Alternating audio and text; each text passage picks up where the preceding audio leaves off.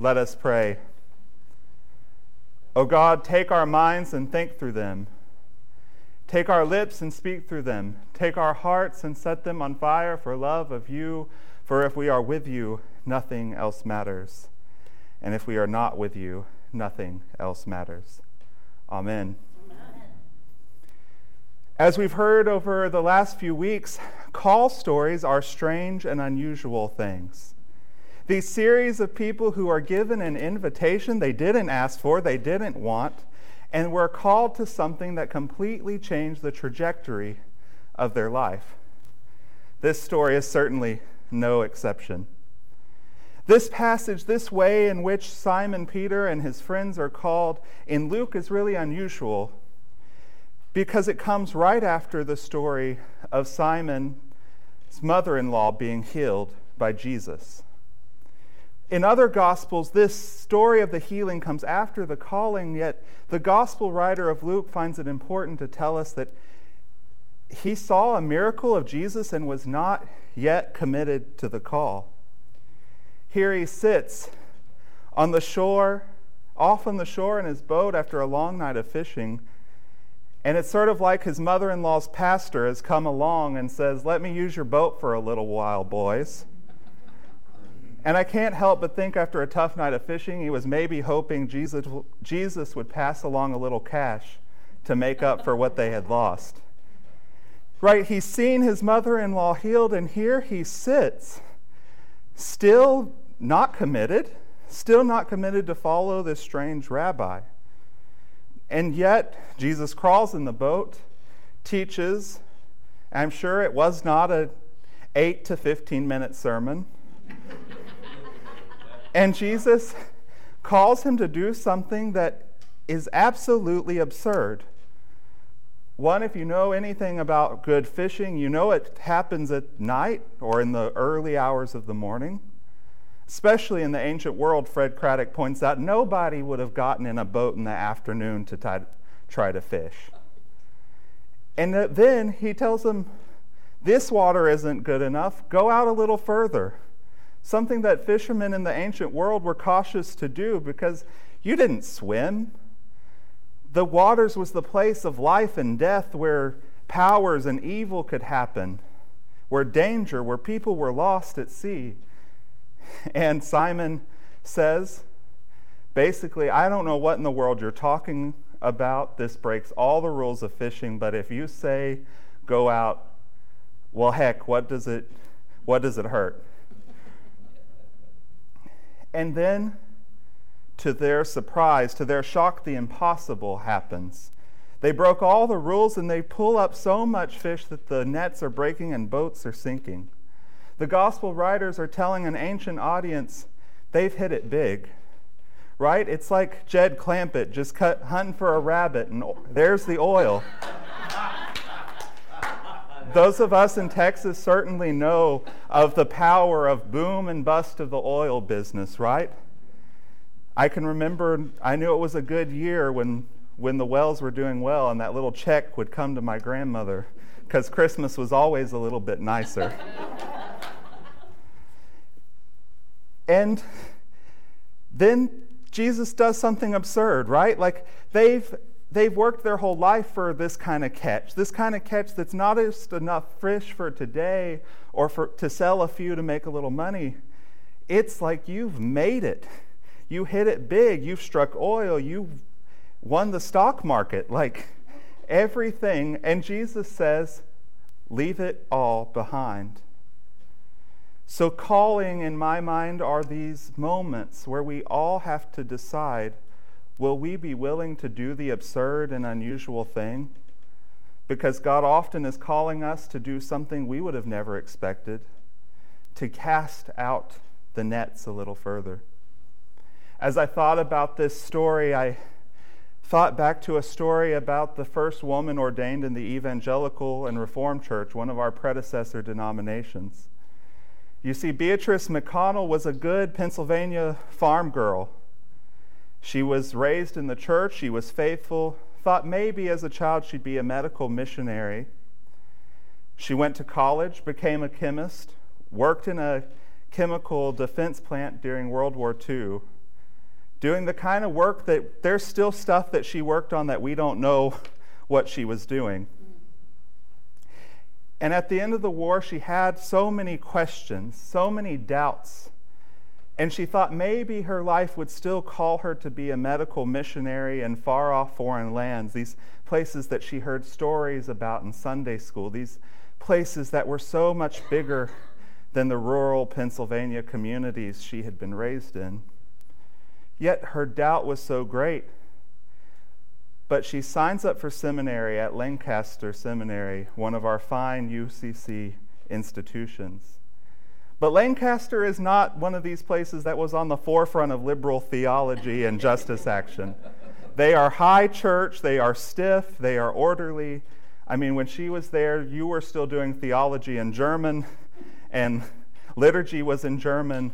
This was not the modern place that it's become now. And she never sought ordination or to be a pastor, yet she gave a sermon in chapel. And without her consent, actually, without her knowing it, her pastors wrote the synod and gave them her name to prepare her for ordained pastoral ministry. These stodgy German men cast their nets into unknown waters, breaking tradition and norms, and it brought forth justice. She would go on to serve in the ministry for actively for over 55 years. She became one of only two ordained women on the committee that wrote the Constitution of the United Church of Christ and wrote the statement of faith. She added the lines Jesus went before us to teach us the way of life and death. She was also willing to give up her uncertainties, her questions, her dreams of far off lands, because other people had also called her to cast out their nets into deep and dangerous waters. And I can't help but think where we would be as the United Church of Christ if those stodgy German professors hadn't also cast out those nets, and if, and if she hadn't said yes to this surprising call that she never dreamed for herself. At the end of her life, she said, I never wanted to be ordained. I just wanted to serve God and the church, and I came to seminary with all my doubts. She, and of course, she faced the patriarchy of her time. There's not an article written from her ordination that doesn't call her a girl, for instance. Yet, it was faithfulness. It was God doing a new thing to surprise and wonder of the people around. The other part of this passage, though, reminds us that callings almost always call us to give something up.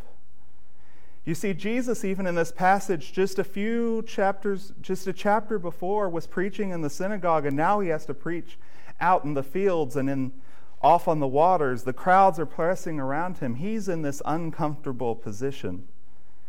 And then he calls the apostles to do the uncomfortable thing leave it, let it go. You're invited, you've seen worldly abundance, yet I'm inviting you to a greater abundance, to a feast that is out of this world. And they leave their catch and he calls forth these fishermen, including James and John, who were known in the scriptures to curse and cause trouble, to come and follow him. I also thought of another famous Pennsylvanian. I don't know what the Holy Spirit is doing in Pennsylvania these days, but though his story's been hit, been told and retold the last few years, I thought of Fred Rogers. Mr. Rogers, this man who came into so many children's homes on television.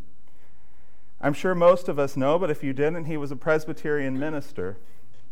Freddie, as his family called him, had grown up in extreme luxury, right? His grandmother, when he was eight years old, bought him a $5,000 Steinway piano, which in today's buying power would be like buying a five year old $100,000 Steinway.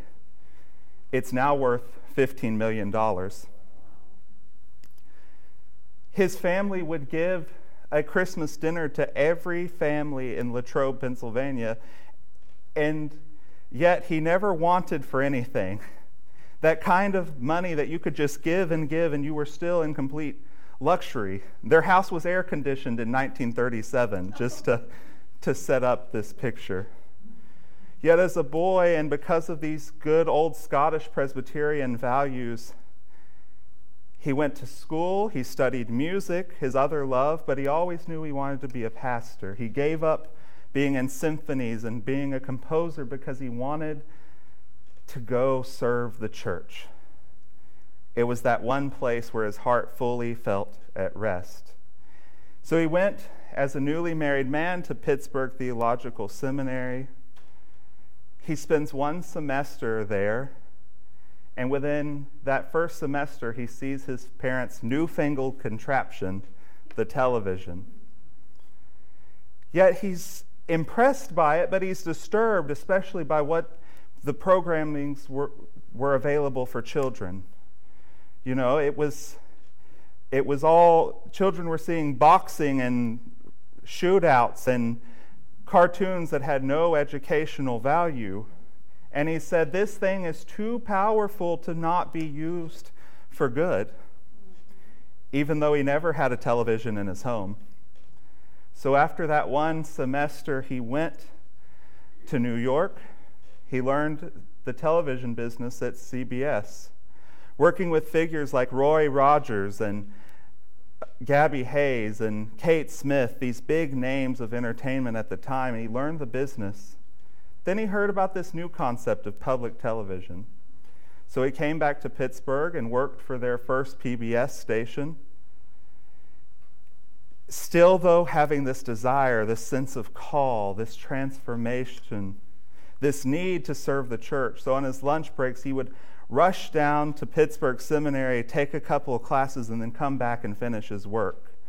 Did this for over six years before finally those stodgy Scottish Presbyterians ordained him to be an evangelist of television something that nobody had done at the time, and definitely not the main line. And, I, and yet, he had to give something up, though, for this. He probably would have been well on his way towards a large, important East Coast Presbyterian pulpit if he had stayed on the initial course. He had to give up the comfort of the signs of authority he traded in a clerical collar and a stole and robe for a cardigan, a bow tie, some rubber shoes, and a few puppets. But I can't help uh, but think about the countless more lives that were transformed because children were told by him, It's you I like, you yourself, just the way you are. You're special. He never had to talk about Jesus or about God, yet he presented Christian values just by telling children they were loved. You might be in an abusive situation. You might know that you are different than all the others, yet it's you I like. All of these people today that we've talked about were issued an unusual, strange, and impossible invitation. People equally thought his call to television was impossible. What, what do you mean? A television evangelist? What do you mean, a woman minister? What do you mean, fishing when it's still daylight after we've been out all night? It was impossible, and yet they took that invitation that transformed their lives and their plans and their expectations, and they used it for the good of the world, for the good of God's kingdom. So I invite you now to think about where might you be invited? What strange impossibility are you being called to in this very moment? What strange impossibility are we as new church being invited to in this very moment? We might have to give something up. We might have to do a new thing. Yet it's an invitation. So I end with these words from Stephen King, of all people. We did not ask for this room or this music. We were invited in. And though the dark surround us, let us turn our faces to the light. We were given hardship to be thankful for plenty. We have been given pain to be astounded by joy. We have been given life to defeat death. We did not ask for this room or this music, but friends, we are here, so let us dance. Amen.